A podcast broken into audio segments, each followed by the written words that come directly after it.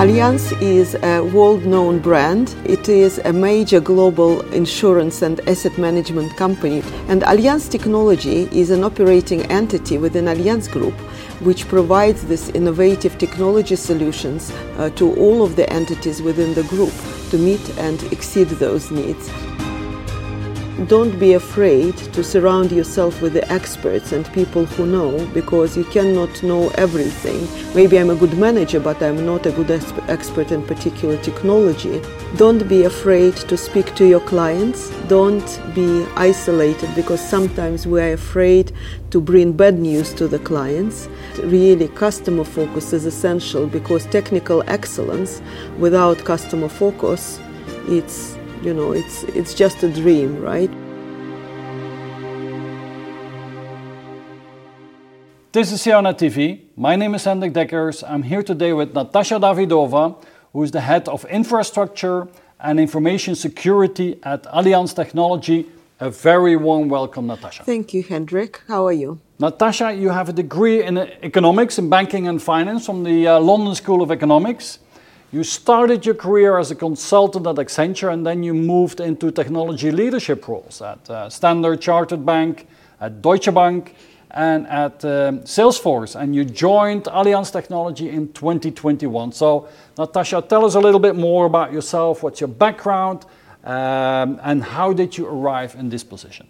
I was born in Moscow, and you're right, I did have an international economics degree, and I never thought at the time that I will end up in technology. But at the time, um, Russia was opening up, and Accenture was one of the companies which wanted to build business there. So they hired a cohort of seven people mm-hmm. and sent us to London to get some experience. And Accenture was really the company which shaped me professionally and possibly personally to an extent, mm-hmm. uh, of very high standard of delivery, of best practices. And I really enjoyed working in a highly diversified international environment, seeing the world. I was in my 20s and I thought that should continue. So here I am. Super. And uh, Allianz, of course, is a, is, is a well known brand, a, a big name, a big brand. But tell us a bit more about the company and what is the role of Allianz Technology. Allianz is a world known brand. Uh, it is a major global insurance and asset management company with the purpose of securing the future of the clients mm-hmm. and protecting and growing their most valuable assets.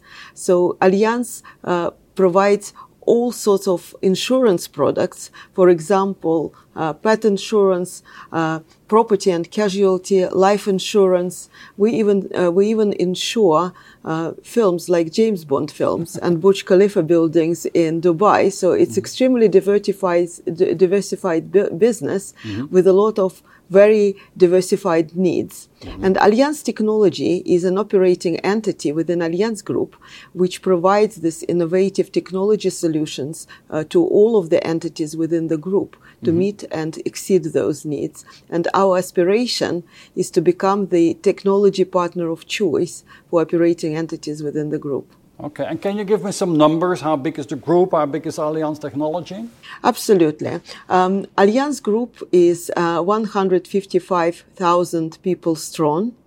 It's a big company. Um, Allianz Technology uh, is um, around um, 9,000 people and growing. Mm-hmm. We are going through a large program at the moment called Gear Shift, mm-hmm. where we're consolidating IT from various operating entities to the central team. So we um, expect to grow to uh, maybe up to 15,000 people wow. uh, in the next couple of years. So it's it's a relatively large setting and uh, we are uh, we are coming from very diverse backgrounds. We operate in many countries, uh, in all of the regions. We are very strong in Europe, but equally also in the U.S., in Asia Pacific, in uh, Africa as well. Mm-hmm. So we're truly global company with a truly glo- global and diverse workforce. Okay, now we live in very special times at the moment. We are just out of a pandemic. We're, there's a global uncertainty uh, around economics and so on and so on. So special times. So how would you describe the, the, the most important changes and drivers for change in Allianz as a, as a business? And then, as a, as a follow up on that, how is how is business responding to these uh, to these challenges today? Uh, you're absolutely right. The current uh, geopolitical situation, economic situation, pandemics, endemics put a lot of pressure, inflation mm-hmm. as well, of course, as a result. They put a lot of pressure on large and small enterprises. And of course, um, customers uh, have ever increasing expectations of mm-hmm. um, Allianz and of insurance. They would like to have their insurance products highly tailored, customized, personalized for them. They would like to have access to our products and services at any time, any device, uh, any convenient place they would like to do so. We have to provide them with more flexibility. The market is becoming increasingly competitive with a lot of new companies coming in, uh, fintechs, insurtechs, etc., who focus on the single product sometimes to provide that best customer experience. But on the other hand, they don't have those legacy um, legacy technology, a legacy operational setup. And I have to say, Allianz has been operating sin, since 1890. So as you can imagine, we have some uh, technical uh, inheritance, I if I could put yeah. it this way. Mm-hmm. So therefore, it, uh, uh, but also we have an enormous knowledge of our customers, mm-hmm. and therefore I think we also have uh, uh really eye on the innovation we are financially very stable company as well because our clients are very loyal and we manage to find the right position for us in the market. In many markets, we're number one, yeah. and not only because of the price, but also because customers see the best service from us. They stick to us. They see a lot of flexibility. And as you know, the needs of the customers have changed drastically recently. They want to pay only for what they use, for example, and therefore mm-hmm. we are using innovative insurance products. We're also using innovative technology to uh, detect fraud as well. We're using innovative technology technology to make our claims processing faster, to, to process the documents, and also make the customer experience really a delightful experience. And that mm-hmm. makes all of the difference. Yeah. So it's a, it's a transformation of the business that's that's needed uh, to stay competitive and to uh, continue to enlighten uh, the, the, the customer uh, and give them the best experience. Which for um, I mean, the insurance experience is not something that you're looking for. Uh, it's, it's, only in the case of damage that you have this experience, and uh, and so it's it's it's a special word in, in, uh, in world insurance as well. So tell me a little bit about the challenges for technology then, because that means that uh, in such a huge organization, you have to put in platforms and systems and, and, an, and, and, and, uh, and an organization to support this transformation that the, that the business is going through, right? Absolutely. And I think I also uh, would like to mention other aspects and challenges like uh, security uh, challenges, which have been recently over the last um, years increasing quite significantly. So we need to make sure we provide very robust, agile, and mm-hmm. secure technology to our businesses, being able to meet the cu- and exceed the customer expectations and make our businesses competitive and also cost efficient as well. Yeah. So in order to transform technology in a way that business really needs, we actually defined a strategy which is based on five bold moves. And let me just maybe list all of those, which mm-hmm. will allow allow you perhaps to understand a little bit further what we are focusing on. Um, the first one is to ensure that we have uh, absolute stability with um, zero impact business outages and also applying zero trust security. When I'm talking about zero impact business outages, we all have to admit, even hyperscalers, they do have um, uh, technical incidents. They do happen. But the idea is to make sure that your technology as resilient as possible so it becomes a non-business event. So you have resilience, failover, or other technologies in place which quickly step in when incident occurs so the business doesn't have any impact. So it's extremely important. Mm-hmm. Secondly, we would like to be um, an agile company and we are going through a massive uh, reorganization process at the moment to ensure that we can bring the minimal viable product, or I call it the minimal lovable product, to the customers quickly and work with the customers already in the early stages of development so that we really bring personalized, tailored solutions to our customers in the most agile and fast and cost effective way. Um, the other topic, which is another focus, which is really relevant to us, is to become an employer of choice, mm-hmm. to attract, develop, retain the best talents we can uh, we can bring to the company. And I think in the current situation, we were talking earlier about trends. In the situation where the war for talent is huge, and we have seen a lot of new trends emerging, and the Great Resignation wave, and um, you know the market which is really hungry for specific skills like cloud skills security skills it's not an easy an easy shift and an easy task to do. So that's that's our third objective. It's uh, and our fourth objective is also to provide new capabilities uh, as, as provide our applications as software as a service and also embrace very actively our cloud technologies to make the business more flexible, faster, more cost efficient and use all of the benefits the cloud technologies provide.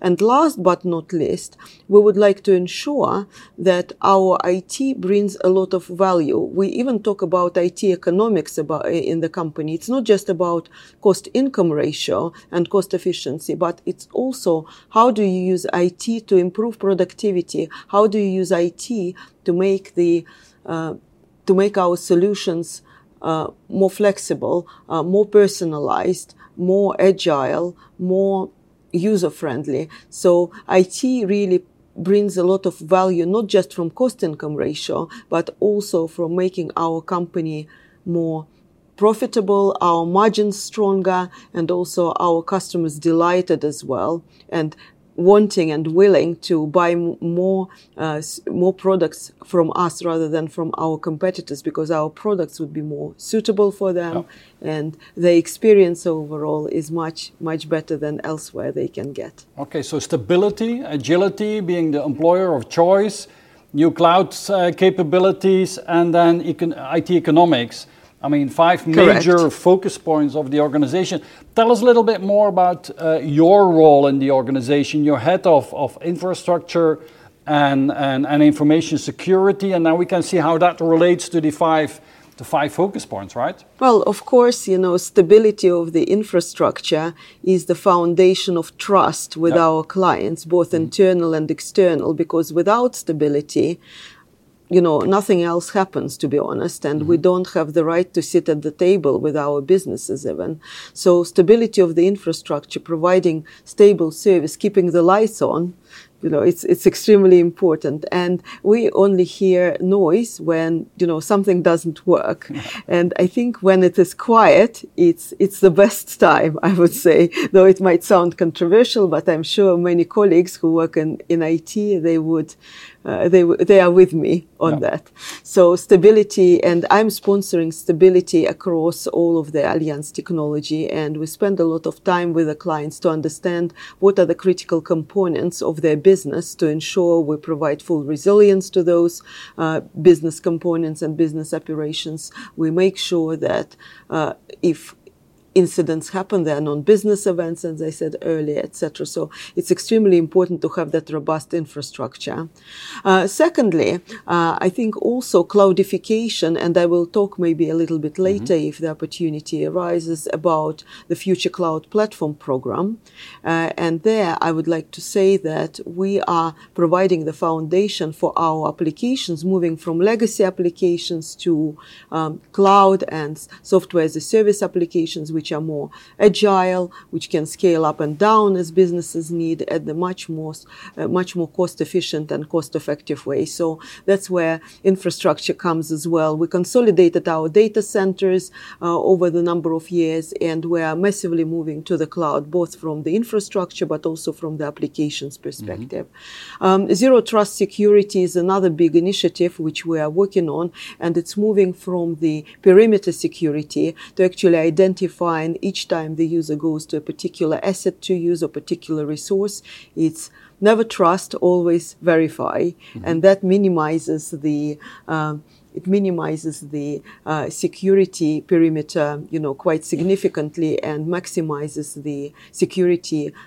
It, it really strengthens the security posture quite a lot. And mm-hmm. security is also part of my role. We have seen a lot of pressure um, recently in, in this area. Um, the team is really very strong. We are exchanging a lot of experience also within the industry and also within peer groups as well, which is enormous uh, help to us as well. We're using the best of breed products to ensure our business is protected because our customers trust us with the most you know sensitive information that might be so we feel very much you know responsible for for for secure for keeping that information robust and keeping it secure as well.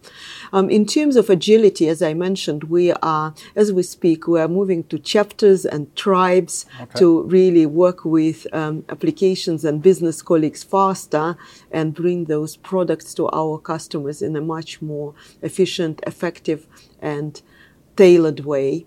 Um, in addition to that, I think in terms of employer of choice, we are not only working and providing the right benefits or remuneration, but we're also trying to provide the best experience because I think a lot of a lot of people now are interested to work in technology companies, but I think we are providing the opportunity not only to work with the latest technologies, but also to work within the industry, mm-hmm. to apply real use cases uh, to technology and to apply technology to real use cases, which I think makes quite a lot of difference as well. If um, if, if you ask.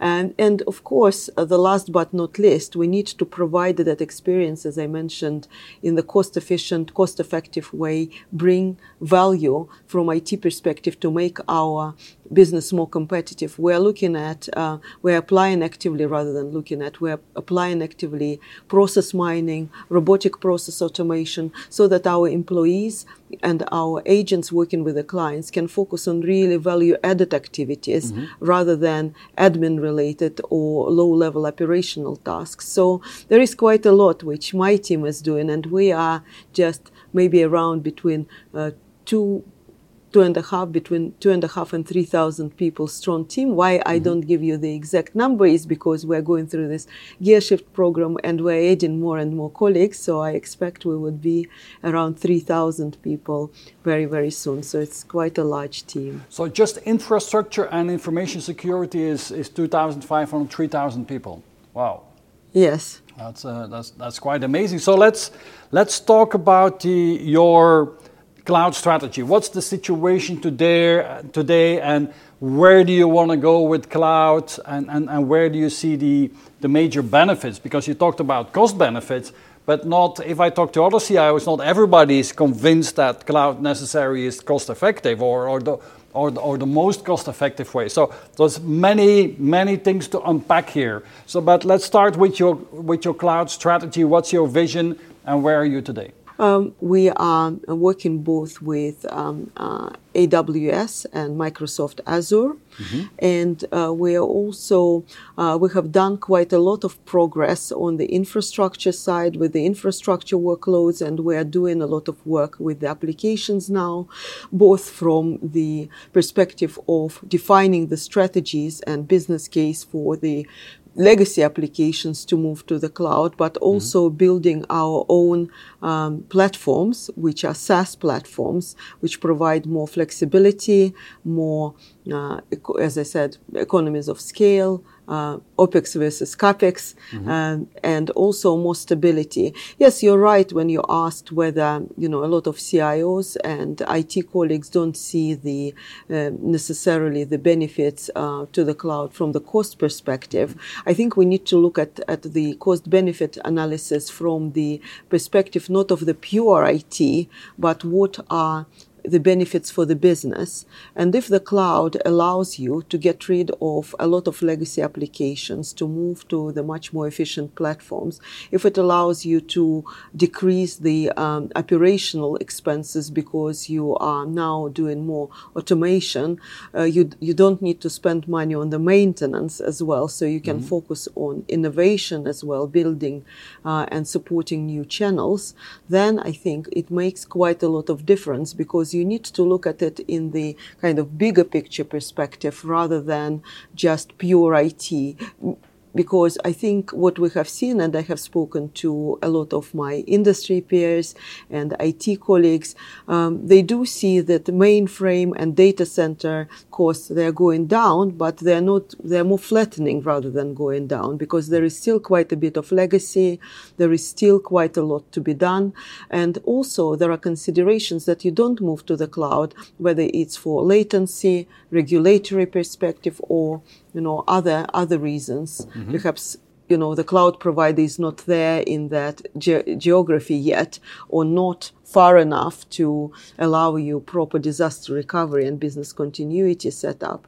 So therefore, the pure business case, which is based on IT only, doesn't work. You're right. I have never seen anything, you know, which mm-hmm. which indicates a very positive business case on infrastructure only. It has to be considered as part of the bigger picture, and it has to be supported, like it is with us. It is to be supported from the strategic point of view by the board and by the business users as well, who see the benefits of that on in their everyday work. Okay. Now let's talk a bit about your. I mean, you're you're going through this major cloud transformation, and and your future cloud platform program is is a key enabler there.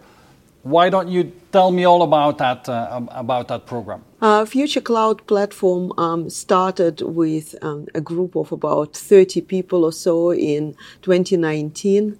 Uh, we uh, previously to that, for about five or six years, we worked really hard to consolidate our data centers. Mm-hmm. Uh, so we have um, several like major pairs of data centers in our main regions. Uh, but at the same time, we also realized that cloud provides a lot of opportunities and benefits, which we discussed earlier. So future cloud platform is really about uh, moving the uh, moving the infrastructure and uh, applications to the cloud. It's about uh, moving the uh, catalog of services which our uh, our technology and our operating entities could use, you know, almost in the automated fashion. So mm-hmm. it's deploying the cloud capabilities uh, much faster. It's also working with the application colleagues um, in the application cloudification factory, where we actually determine what is the route to the cloud for each of our major applications. Because uh, sometimes answer is not just lift and shift. Mm-hmm. Sometimes we drop and shop. Sometimes we rehost.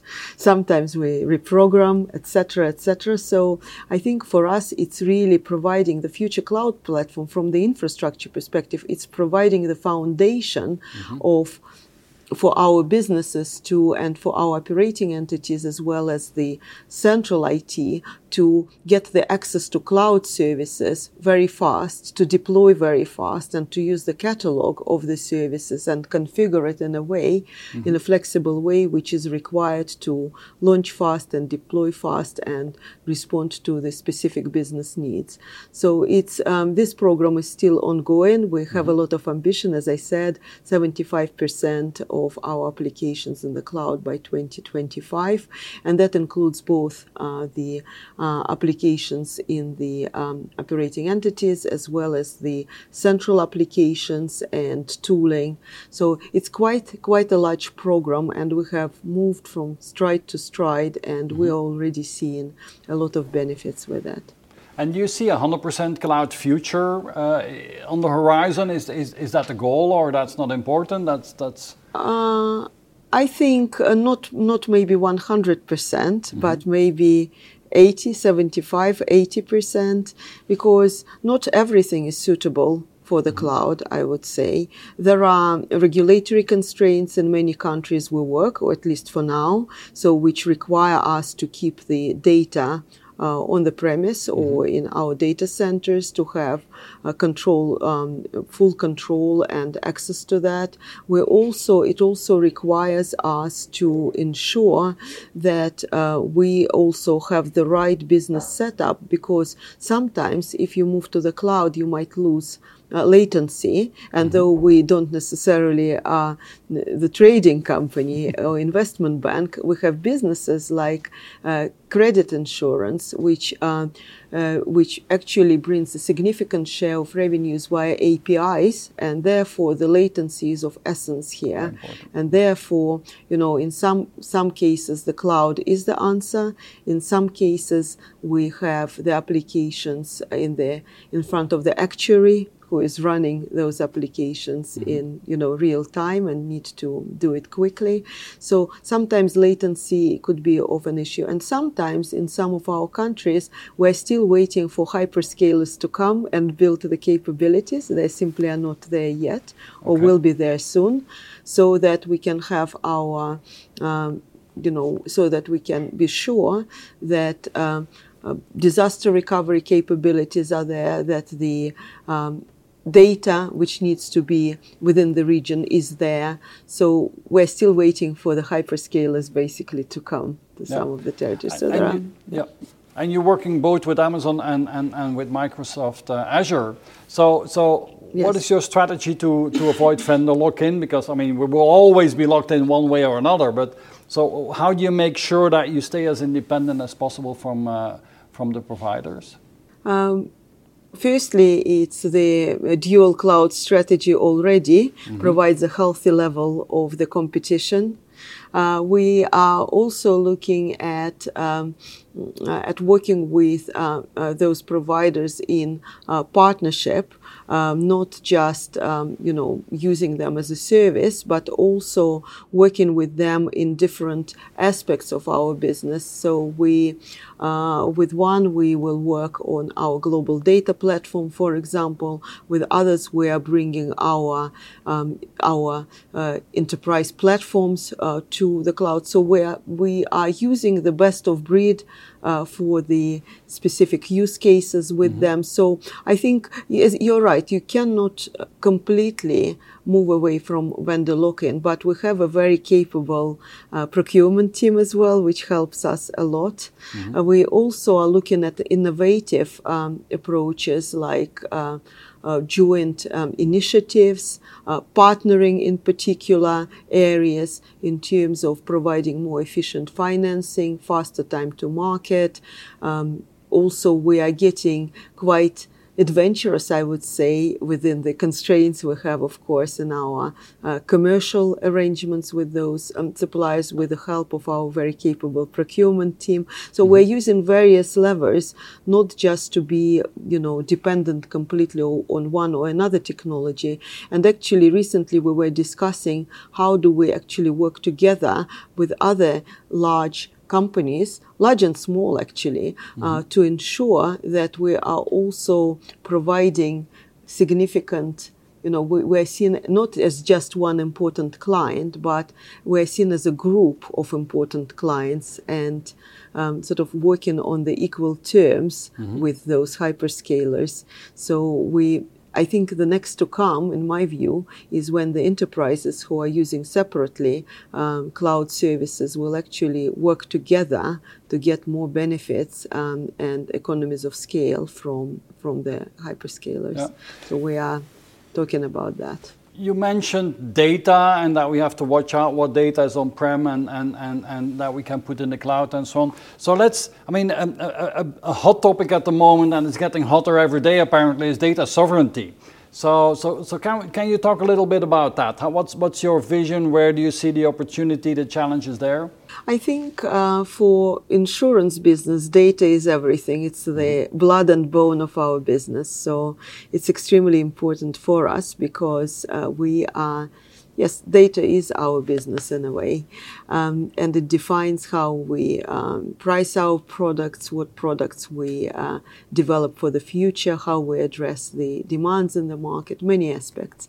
And uh, as you said, data sovereignty and the regulation around data, starting from GDPR and more recent, you know, developments, you need to be extremely um, extremely careful, uh, especially if you have sensitive data and we have the multitude of regulations we're working across, etc.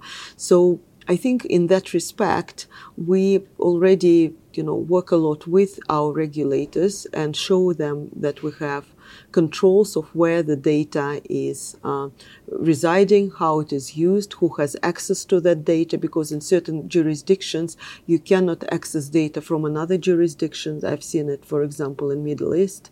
I have seen it in other locations. So, and I think hyperscalers as well, they are already know, very well adjusting to this. They have their spe- specific regulatory expertise or regulatory expert teams who work with us mm-hmm. to ensure exactly um, that they meet our requirements where the data resides, where it can travel to, how it is used, who has access to that, etc. So there are, there are technologies already which allow you uh, to do that, to have certain control around your data, quite strict controls, encryption as well on both sides, on the side of the provider and on our side as well. But also insurance business, and as you have seen it in banking as well, is moving towards ecosystems. Mm-hmm. So it's a combination of internal and external data as well. So that brings extra challenges as well. While we are defining, we're very strict and very protective with our data, who can use it, how it can be accessed, how long it can be retained,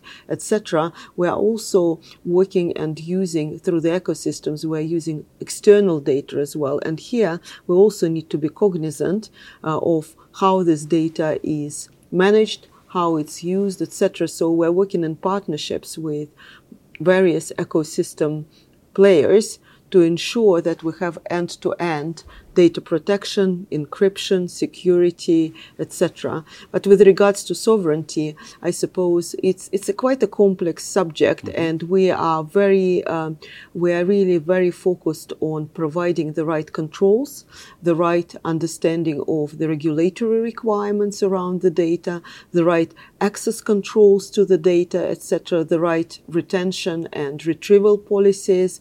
We're getting where necessary and important, of course course, we're getting everywhere. The customer consent of using certain channels for the data. So it's an insurance as though data is the fuel, but also data could be uh, to in a way a constraint. And therefore mm-hmm. we need to ensure that our controls and our access to the data absolutely and security are absolutely robust. So and we demand that from our providers as well. Okay great Let's talk about uh, a second great program that you and, and your teams have been working on, and that's, that's your software defined wide area networks. Give me a bit of the context. What are, what are we talking about, and, and, and, and, and, and how, do you, how have you transformed your, uh, your WANs? Uh, software defined wide area network uh, transformation started in uh, 2019, mm-hmm. and since then we already have, as of end of June, we have 1,000 offices in software defined wide area network. Mm-hmm. What, what is it? It's actually using virtualization, automation, and cloud technologies, which allow you to basically uh, decouple the traffic from the um, underlying network and you can mm-hmm. use the direct access to internet for example use different types of uh, uh, network you can use mpls you can use broadband you can use other you know resources and you can direct um, those resources to the most business critical applications for example mm-hmm. it gives you much better bandwidth up to 30% better bandwidth, uh, better security, and up to 30% less costs. So I think it allows, but from the, from the business perspective, it allows the businesses to grow without adding more complexity and without uh, additional costs, basically in a much more uh, cost optimized way. So I think in that respect, software defined networks give you more flexibility, better cost, much mm-hmm. better cost actually, and much better security as well. So using automation, virtualization and cloud as well. So it, it has been quite a journey for us because mm-hmm. uh, we wanted to reduce dependency on MPLS networks. We wanted to ensure that we have much more cost efficient solution, we wanted to ensure that the businesses can grow without adding complexity to our infrastructure. That's why software defined wide area network was one part of the tr- big part of the transformation of our uh, Allianz global network space. Mm-hmm. And I think from that perspective, we can see already that a lot of businesses are getting a lot of benefits from that, and that makes their cost income ratios lower. It makes their businesses more competitive, faster, more flexible. And as I said, we still have a, a way to go, but we already are probably about um, 80 90% complete. And I think from COVID perspective, you know, we many companies had to stop those activities because uh, introducing uh, software-defined wide area networks requires a lot of change, re- requires a lot of presence on the ground mm-hmm. uh, during the projects. And we actually persevered, and we really during the last two years in particular, we have made a really huge progress for which I'm really grateful for all the teams and the businesses can see benefit and coming out of the, well, I hope coming out of the COVID uh, situation, uh, mm-hmm. businesses are ready uh, for growth.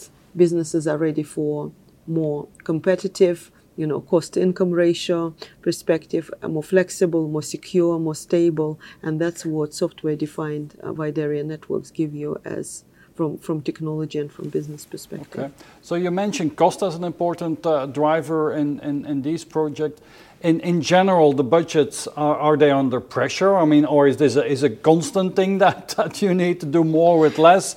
And, and, and yes, es- especially now that potentially we're going into, uh, we're coming into uh, a more uh, precious economic climate, let's call it. So so that, does that mean there's more pressure on the, on the cost and the budget at the moment, or you don't see that yet? Yes, we of course we see a lot of pressure, especially with the inflation going up in some countries like UK. Uh, it's projected to be 11 percent.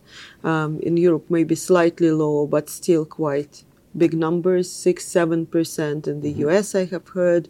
So it's quite significant, and even you know the most stable companies financially stable companies they are taking really focus on they're, ta- they're putting a lot of attention on the cost and as technology you know we're one of the buckets not the, the single bucket but one of the An areas one, which yeah an important one, of course, which experiences a lot of pressure in that respect. And we're working tirelessly to optimize our uh, infrastructure, our technology to ensure we get rid of the assets which are not used we are uh, looking at the, like with SD-WAN, for example, are looking at the much more uh, stable, uh, resilient, and importantly, cost-efficient solutions. Mm-hmm. Uh, we are also looking, we're working very actively with each of the operating entities to look what is critical for them and what is less critical in terms of uh, what is really needed to tailor our technology offerings to their needs rather than provide everything to everybody because it inflates costs. And mm-hmm. of course, that creates a certain challenge because on the one hand, we want to provide standardized solutions.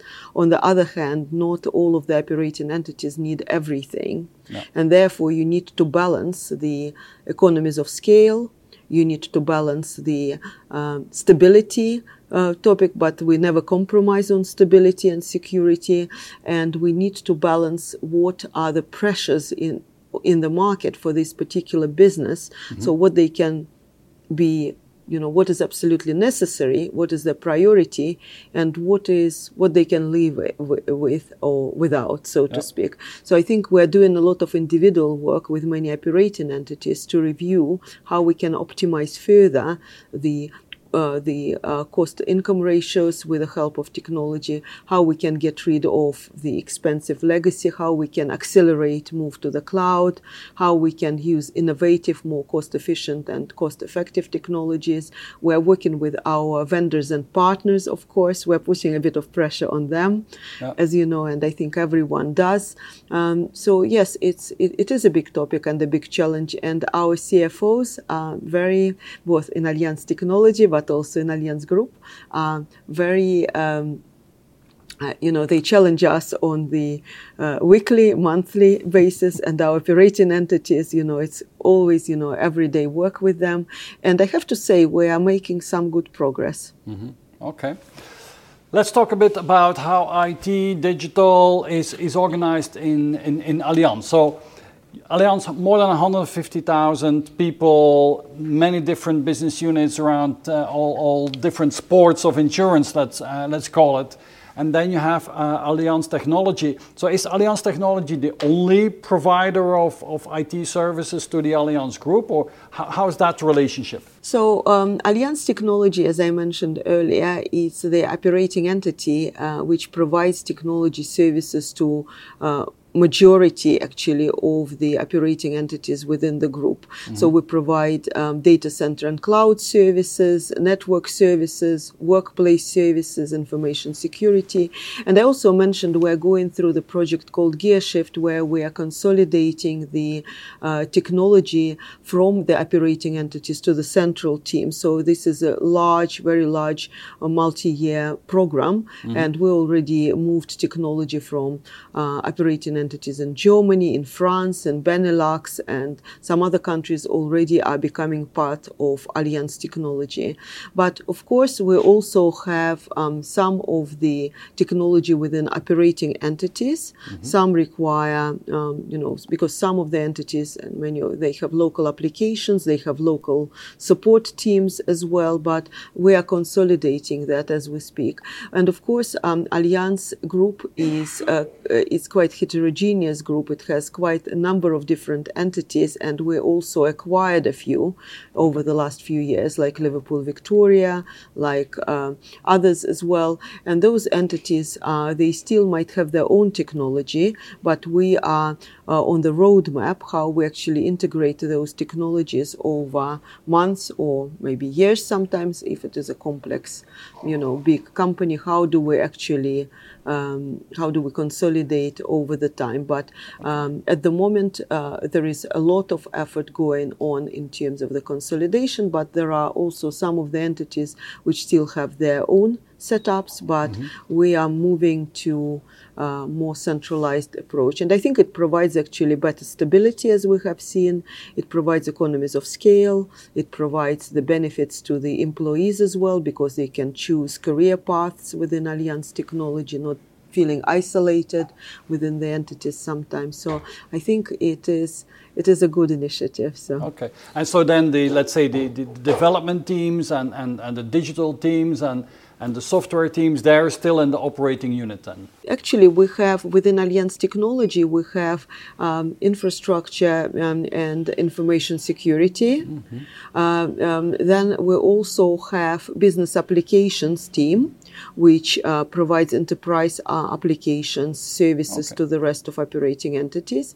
We also have a global system integration team, which integrates local applications with a global setup right? So therefore, we have, um, uh, I would say that the majority of services are already central, but we also have the local teams in place, uh, which uh, provide support for local applications and in some cases also provide support for uh, workplace services as well. So um, therefore, that consolidation is uh, ongoing, but for majority of the central staff, it's, it's already within within Allianz Technology. And with GearShift, we are moving pretty much everything to okay. the center. And your clients then are the different entities in the, in the Allianz Group. But, and you only service the Allianz Group. You're not serving any, any other companies, and that's also not the strategy then, or how, how is that? Uh, yes, we uh, have a lot on our hands already. we have uh, we have many uh, operating entities, and some of them are what we call global lines or global businesses operating in multiple countries themselves. Mm-hmm. So, therefore, our major initiative to be the tech partner of choice for operating entities within Allianz Group, mm-hmm. and um, well, later on, who knows? Maybe, yeah. uh, maybe. But um, I think we are really focusing on providing the uh, excellent service to within the group, and then okay. we will see. Clear. So tell me more about. Uh, I mean, you have a large team, 2,500, growing to 3,000 people. How how is that team organized? How how do you operate a, a, a big team like that? Um, this team um, is organized, it's uh, spread across multiple locations, mm-hmm. and while, you know, in the past, um, uh, and while Allianz is uh, headquartered in um, Germany, we are very international company. Mm-hmm. And um, for example, my team, we have, I have about uh, 400 people or so in Germany because it's still supporting a very large operating entity. Uh, but I also have teams in France. In Spain, um, basically pretty much in, in the US, um, pretty much everywhere in the world. But we also have very large teams in the uh, offshore locations. We have um, many, probably majority of our team based in India. We have also set up in Thailand um, and um, and also in Eastern Europe as well, like Hungary, for example, and so on. So it's it's quite a distributed team, though I would mm-hmm. say the centers of gravity, in a way, are still quite a bit in Germany and in India as well. Okay, and so and and it must be a, a fascinating world, but at the, at the, at the at the same time I can imagine that tra- attracting the people is not an easy thing. Uh, it, insurance doesn't have the, the, the, sexiness as, as maybe uh, high tech uh, companies have, uh, and, and infrastructure not necessary either. So, so uh, you talked that uh, employee um, being an employer of choice is one of your focus points. So tell us a little bit your programs around that. How do you make sure and that, that Allianz Technology and your group is an attractive employer? And, and why is it that people that are watching this video, why should they come and work with you? That's, that's an excellent question. And of course, you know, we're always welcoming uh, the talents into Allianz Technology. Um, you're, you're, absolutely right. Being a, an employer of choice, it actually means quite a few things. It means that uh, you provide good experience to your employees, uh, not uh, not only when they start working with you, but through the whole kind of cycle process. You from from actually interviewing and hiring through providing the right benefits, uh, providing the right uh, work life balance, providing interesting, stimulating work, providing upskilling and reskilling, and providing really uh, an agile environment which allows employees to actually apply their skills in their best possible way, to have the right culture, not culture of micromanagement and control, but the culture of innovation and creativity, culture focused on high performance, but also culture focused on opportunities. And what we have seen is there is quite a big shift from people um, focusing on career management on focusing on their lifestyle management, mm-hmm. right? So, therefore, you know, we, we have a number of initiatives which we are working on, like hybrid working, uh, enhancing our workplace for people to come and work together as teams, but also enabled from technology perspective to work in the hybrid way. We are looking at uh, constantly providing the opportunities for our people to upskill and reskill themselves because technology moves within an enormous pace and we have excellent excellent programs. I can vouch it for myself both on the soft skills but also in technology skills. So i think it won't be right to say soft skills because the communication collaboration are I would call them core skills in the current environment, especially, especially hybrid environment. So, for example, we um, have um, a lot of programs around uh, mental strength and resilience and well-being, but also highly technical issues like certifications in Microsoft and AWS technologies. So you you choose. So and we also have seen uh, from employee perspective, what is really important is to create um, an environment where there are opportunities to grow and develop internally, where there are opportunities to um, uh, to work on innovative projects. And actually would be surprised but in forbes if i remember correctly uh, we were in the top a few companies um, which uh, were considered the innovative companies uh, in the world because we have uh, actually implemented one of the uh, probably most uh, extensive blockchain uh, programs uh, to deal with our claims processing. Mm-hmm. So you wouldn't probably think about uh, Allianz or insurance as big blockchain, yeah. you know, adopters, but here we are. So we are. I, th- I suppose we our strength gives us the uh, resources and um, our culture gives us the determination to innovate uh, we also have uh, entities within Allianz, like Allianz X, for example, focusing on investing. In mm-hmm. the new technologies okay. as well. So, so we have multiple levers and we have innovation community and so on. So I think there are multiple opportunities, but also we have other initiatives like making sure that we have um, diversity and inclusion initiatives, and I mean diversity from multiple perspectives, not just gender, but also all the different experiences people bring.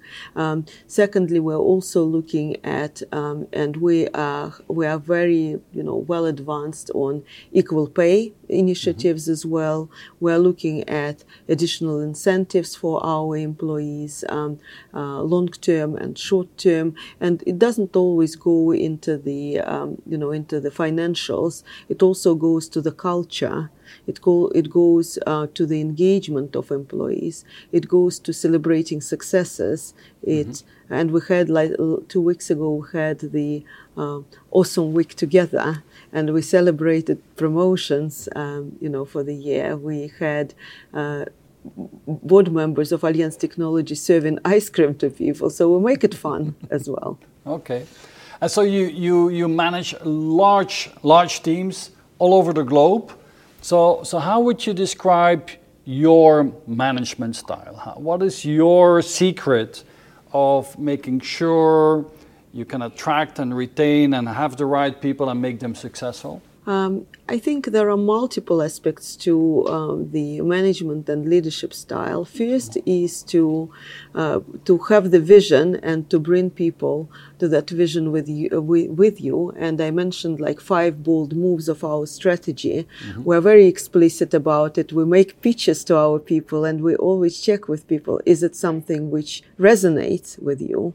Is it resonating with the customers? Is it relevant, etc.? But I think from the management style, it's definitely it's collaboration, it's trust. So the value of trust is extremely important. We're a very collaborative company, so we like to swarm around the problems and resolve them. I think also, as personally for my style, I think my team would say that I uh, I'm honest and direct. Mm-hmm. Uh, I also implement the blameless culture because I think my philosophy is to learn from mistakes and move on and to apply new knowledge especially it's relevant to stability root cause analysis etc because once the incident happens you learn from it you move on and you don't make mistakes again you move to the you level up basically mm-hmm. but um, and I think that is that is extremely important to point out because if employees are and our teams are feeling that they're adding value, and you keep them, you know, open and trusted, rather than, you know, blaming for something which happened because technology breaks occasionally you know we'll live with that right? It's about learning and moving forward. I think that's very important. So trust blameless culture, being very open and visionary, taking your people with you. And it's not about, again, I'm very much against micromanagement. And sometimes fire drills happen and we need to be very precise of how we fix the issues. But I think it's about anticipation, it's about responsibility, end to end accountability. And it's given people also, our employees, freedom to create, to explore, etc. So it's it's it's a it's a balance of things. So to make people come to work with joy mm-hmm. rather than to drag their feet to work. right so i think it's important it's it's it's a culture you kind of it's working with the teams it's being open it's also providing the limelight to the people who truly uh, who truly contribute it's not about management being a bottleneck to you know to that. It's yep. actually giving your people the the opportunity to showcase to collaborate to contribute and i think that's that's very important. Okay. That's how we build trust. Now natasha i know you're very driven you're very hardworking and you put in uh, all the hours that, that are necessary and so on. So what is it that really drives you? When at the end of the week when you take uh, time off with your family when are you happy when you say this was a good week?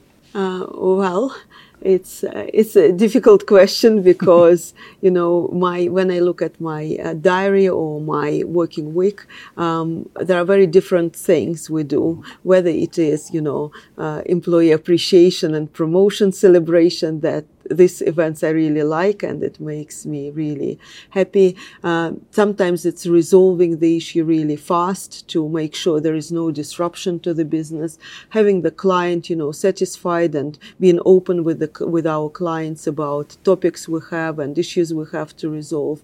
But for me, what drives me is really focusing on the outcomes, focusing on the positive outcomes and leaving the good legacy behind, right? Mm-hmm. And also maybe what I started being taken by other people as their own. So I'm happy to step away and, you know, this initiative or this, you know, technology to kind of live by itself. I think it's, it's probably the best testament to, uh, testament to the adoption, right? So that, that really, when, when, you know, things I started, they start having their own life and they're embraced as they are by other people and they don't even know that I maybe was there or I initiated that. That makes me really, really happy. And yes, we have sometimes very long weeks, we have firefighting, but even with firefighting, once you resolve the issue, that gives you mm-hmm. quite a lot of satisfaction. But in a way, I think what drives me as well, all the new topics which come up all the time. So it's never dull and it's always new it's always change right? And it's better better never best if i could formulate it that way right? But um, there is always an enormous opportunity to do a lot of different things and to really change things for the better for our employees, for our clients, and for the society as well. Maybe it's another topic which I want to mention because we're doing a lot in the from sustainability perspective, from contributing to society, for actually shaping um, what, um, like working with the clients and working with the partners, shaping uh, initiatives like sustainability, diversity diversity, and many others contributing, giving back to society. I think the fifth industrial revolution, you know, we were talking about the industrial revolutions, etc. The fifth one, uh, the fourth one was about di- digitalization, but mm-hmm. I think the fifth one is when big companies like ours can give back and contribute back to society, and I think that's extremely important. And we're doing a lot in our initiatives um, for sustainability, both internally and externally. And I think actually going beyond and above your enterprise boundaries, that is probably another driver for me because big companies like ours can make a tremendous impact to the, to the you know, for the good to the society as well. Okay, interesting. The fifth industrial uh, revolution, or um, that's that's an, an, an, interesting new concept for me. Thank you for that. So, Natasha, I want to uh, deep dive a little bit more into your character, in who you are as a as a leader, who you are as a person, and you shared with us that your MBTI profile is that you are an ENFJ, a protagonist. And, and a protagonist is a person with extroverted, intuitive feeling and judging personality traits. And these are typically warm, forthright, forthright types that love to help others, and they tend to have strong ideas and values, and they back their perspective with creative energy um, to achieve their goals. So what I'm going to do is I'm going to give you a couple of typical strengths of people with your profile, and you let me know which one uh, stands out for you, where you really recognize yourself, and then we do the same thing with with weaknesses. So. Uh, protagonist ENFJs typically have the, uh, the following strengths. They are very receptive, they are very reliable, they uh, can be very passionate, uh, altruistic, and charismatic. So out of these, which one would you say, yes, that, that I, I recognize myself in that, and can you maybe uh, uh, dwell a bit on that? Um, I would say that um, definitely uh, reliable, mm-hmm. that's for sure, and um, energetic in pursuing the goals. Um, uh, and I think maybe, as I mentioned earlier, when you asked me about my career, um, Accenture kind of shaped it uh, in me in terms of teamwork, being very customer focused, being very reliable, because when you start your working career with a certain expectations and the quality of what you deliver and your level of, you know, service uh, to the customers, and you put quite a lot of standards to yourselves and to others, right? So uh, for me, I I really uh, put a lot of focus on being reliable in producing high quality outcomes with a customer focus. I think that is really important. And I go for it with a lot of energy. Okay. Great. to be honest.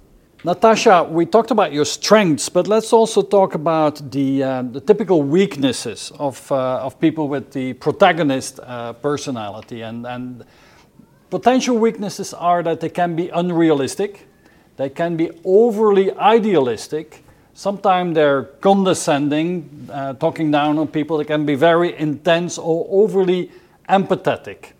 Which one of these do you say, yes, that, that I recognize myself in that, and which and how did you overcome these weaknesses maybe?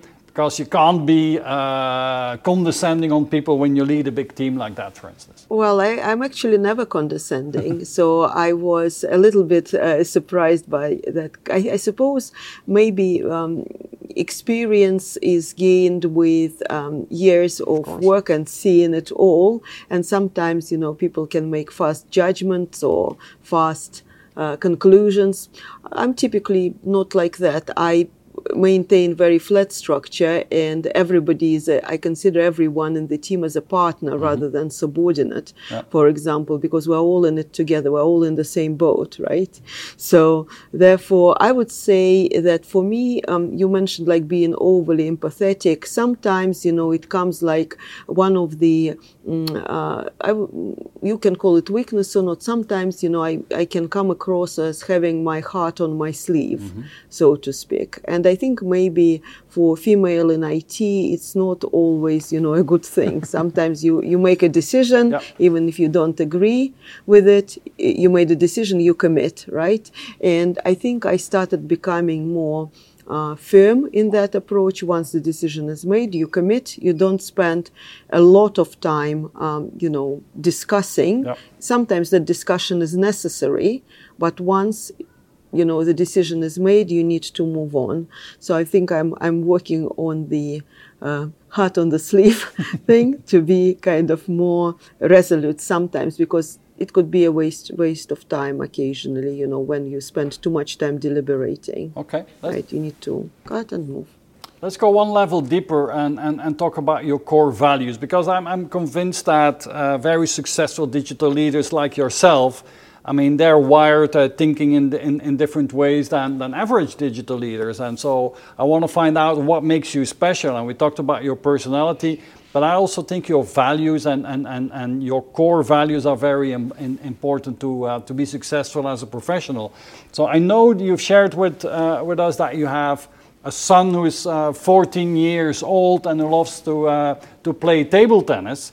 Um, so what are the, the core values that you want to pass on to him? What is it that you live by and you want to see your son uh, to live by? Well, I think uh, trust and integrity is probably trust is value number one mm-hmm. because, as I said, without trust, nothing happens. So it's being uh, honest, right? Uh, and that's very important. Another thing is doing things well and really committing or not doing things at all. Mm-hmm. I think it's very important. That's what I tell my son as well either don't do it if you feel half-hearted about it doesn't always come with homework but so that's maybe an exception but you know once you once you know you decide to do something do it properly don't waste your time doing it half-heartedly mm-hmm. and also be useful be of use to people yeah. that's very important right and uh, be of service to people i think it's it's very very important as well being also have fun being, you know, generous, have sense of humor. You know, I think that, you know, extra extrovert ex- aspect, you know, socializing expert, uh, uh, you know, aspect. It's it's quite important because though um, the teenagers, you know, children, they're all in their screens. Mm-hmm. I think in the hybrid world, the communication and collaboration is extremely important. Yeah. And whatever means they use, I'm open to that. And also, I think another one is maybe choosing your battles because when I was um, mother of a younger child, you know, I wanted everything perfect. But over the time, I've learned that you need to choose your battles because otherwise you waste all of your resources and you will not achieve any of the gains, right? But I think also maybe another one is don't don't be afraid to surround yourself with the experts and people who know because you cannot know everything and that i use in my professional work i, I cannot pretend that i am you know a deep security expert mm-hmm. in you know in penetration you know hacking or whatever, just an example, or you know, I would rather bring the right expert, and I've learned, I will learn from that expert. I will not be afraid. Maybe I'm a good manager, but I'm not a good expert in particular technology. Mm-hmm. So don't be afraid to surround yourself with the experts and work as a team. There is nothing wrong with it, and I think there is nothing wrong to be prepared and to be ambitious, right? Just I think you need to do it in the um, ethical way as well. So, um, because what sometimes you see that people are very focused on their career and they can be blindfolded how they go to it. I think you need to be empathetic to people. You need to see what's going around you. You need to see how your actions impact other people. I think it's very important. But I think number one is certainly trust. Number two is focus on, you know, do things well or don't, don't do them at all you know that's that and be of service and be of use to people. Who do you look up to and who, who are the important mentors of your life? Um, i look uh, what i look up to is um, really the ability of uh, those important people and important mentors their leadership ability um, and how i can enhance mine further. I look at their insight. I look at their uh, ease of dealing with complex issues and taking people with them as well, um, and maybe trained or seeming ease to resolve issues fast mm-hmm. as well and bring everyone with with them because very often we um, have we might have contradictory views and I think the true leader authentically brings people around the uh, vision and then once people commit they execute fast. It's the ability to bring everyone towards the jointly acceptable and jointly uh, uh, jointly uh, adopted solution. I think that that is very important. To do it fast to do it effective to do it with uh, with a positive attitude yeah. as well. So natasha you're clearly very very successful and many good things have happened in your life but not life is not always a fairy tale, and sometimes bad things happen to us. So, would you would you uh, be so good to share maybe one of the the worst things that have happened to you in your life, and and how you overcome that, what you learned from that? Um, yes, I can do that. And of course, you know, very often we see only the best side of things, and people don't normally share the, the setbacks. Um, some do, some don't. Um, I'm happy to share one, perhaps. Um, when I was um, in Accenture, uh, when I started, I was assigned to a project uh, by mistake to the project where I didn't have skills to deliver.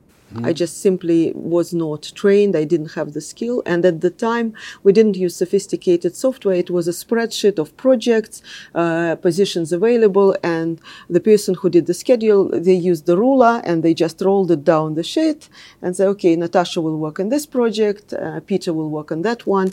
And so the scheduler made a mistake. Her ruler went kind of sideways and I ended up on the project in the insurance company, actually building the claims administration systems on mainframe, and my job was to do the design. Mm-hmm. And I just joined Accenture. I had the training on programming, testing, but not design yet. So I ended up in the system design role, and I had no clue. and I ended up in Cheltenham. I was the only one from my start group working out of London. Uh, on Sunday, I got my credit card uh, swallowed by ATM machine, so with five pounds in the pocket. So it was pretty disastrous, I have to say.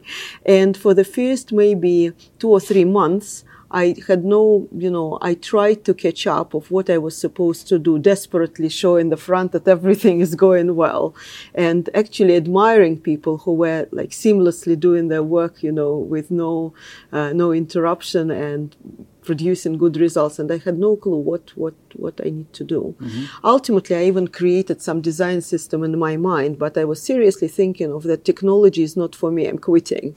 And, uh, but then gradually I just started asking people to teach me. I spent some, it was, it were long 18 hour days sometimes, 16 hour days. So it was not much, you know, time to actually catch up on the personal stuff. So I really spent a bit of time on asking people, getting as much help as I need to be. I, I, I opened up about my struggles and I, I was surprised how much help I actually got. And actually people managers realized I was there by mistake. I wasn't supposed to be there. It was not an imposter syndrome at that time. It was really, I shouldn't have been there. So, uh, and you know, from that, I, after, you know, after, you know, that happened, I decided, I made a resolution that never ever I would be in the position to actually wait to be scheduled to a project never. So what I did, I made friends with schedulers. I found out what projects were in the pipeline. I chose the ones which I was interested in. Mm-hmm. I went to the managers and kind of sold myself and my abilities and why I should be on these projects. And I had pretty successful career afterwards, you know, because I actually started becoming more active in my career. And that was really, you know, a big lesson learned because I was literally uh, an inch from quitting to actually completely changing the direction and doing what I really liked. Okay. A big lesson. So Natasha, if you reflect back on your maybe on your personal life as well, what is it that you are most grateful for? I think I'm most grateful for the opportunities which were given to me in my life, starting perhaps from my parents who invested in my education, uh, who um, showed me the way, you know, that I, you know, my mother, who passed away last year, was a role model for me. She was a rocket scientist, but she was very down to earth. She could speak to anyone and everyone and uh, find the common language. So she showed me, you know, the, what uh, a working uh, female is mm-hmm. and what uh, the, and the importance of communication and also you know trying you know not to perhaps try to achieve though uh, i i'm a bit of a perfectionist but i also learned that you need to choose your battles mm-hmm. sometimes mm-hmm. and sometimes 80-20 is better than uh, you know, trying to achieve 100 across multiple things and achieving 20, mm-hmm. right? So, so therefore, not not kind of spreading yourself too thinly. Uh, I'm also grateful for the um, opportunities. You know, when I grew up in Russia, Gorbachev came to power, and I was able to learn English. I was able to see the world. I was able to choose you know my profession i suppose it's time and circumstances i'm grateful to my teachers and to my mentors professionally as well who taught me who showed me you know the right and wrong things mm-hmm. not to do and to do for example um, in deutsche bank i had um, one of the managers who gave me kind of average uh, performance evaluation, and I was a little bit disappointed because I, th- I was thinking I was doing a stellar job. Everything was absolutely perfect. I was meeting and exceeding all the KPIs, and yet it was kind of like average. So I asked him why was that, and he said that doing your job well is kind of the foundation, yeah. but what you need to do is to look at the big picture, to look at the company, to challenge the strategy, to come with the solutions. And, you know, since then, I think that was another lesson learned that in order to kind of succeed career wise, you need to look beyond and above your immediate perimeter of work. You need to look how your work contributes to the rest of the company and maybe even into the bigger picture and how you can influence the outcomes of this picture with your experience, with your input, and you can raise your voice and raise your hand and take, you know, different opportunities outside of your perimeter. That was another good lesson learned. And I think you only kind of realize that after you're probably in midway in your career, uh, because, you know, initially you start okay i'm doing my job. I'm doing my job well. I feel comfortable in my job you know i'm excelling in my job but that's not always enough. Okay.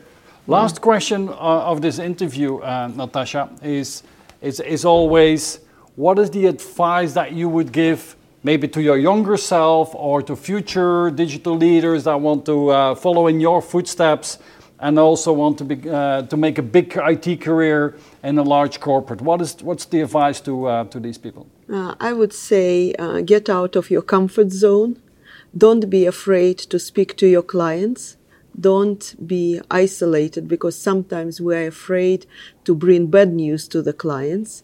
But actually, the clients, when their expectations are managed and when they feel informed, they actually provide much better uh, input to you and they are much friendlier as well. So don't be afraid mm-hmm. to speak directly with the clients. And really customer focus is essential because technical excellence without customer focus it's you know it's it's just a dream right? Because you need to be relevant you need to be pragmatic you need to be honest and you need to maintain customer focus and customer excellence at all times, even if you feel uncomfortable about it. So embrace it, and once you committed, do it.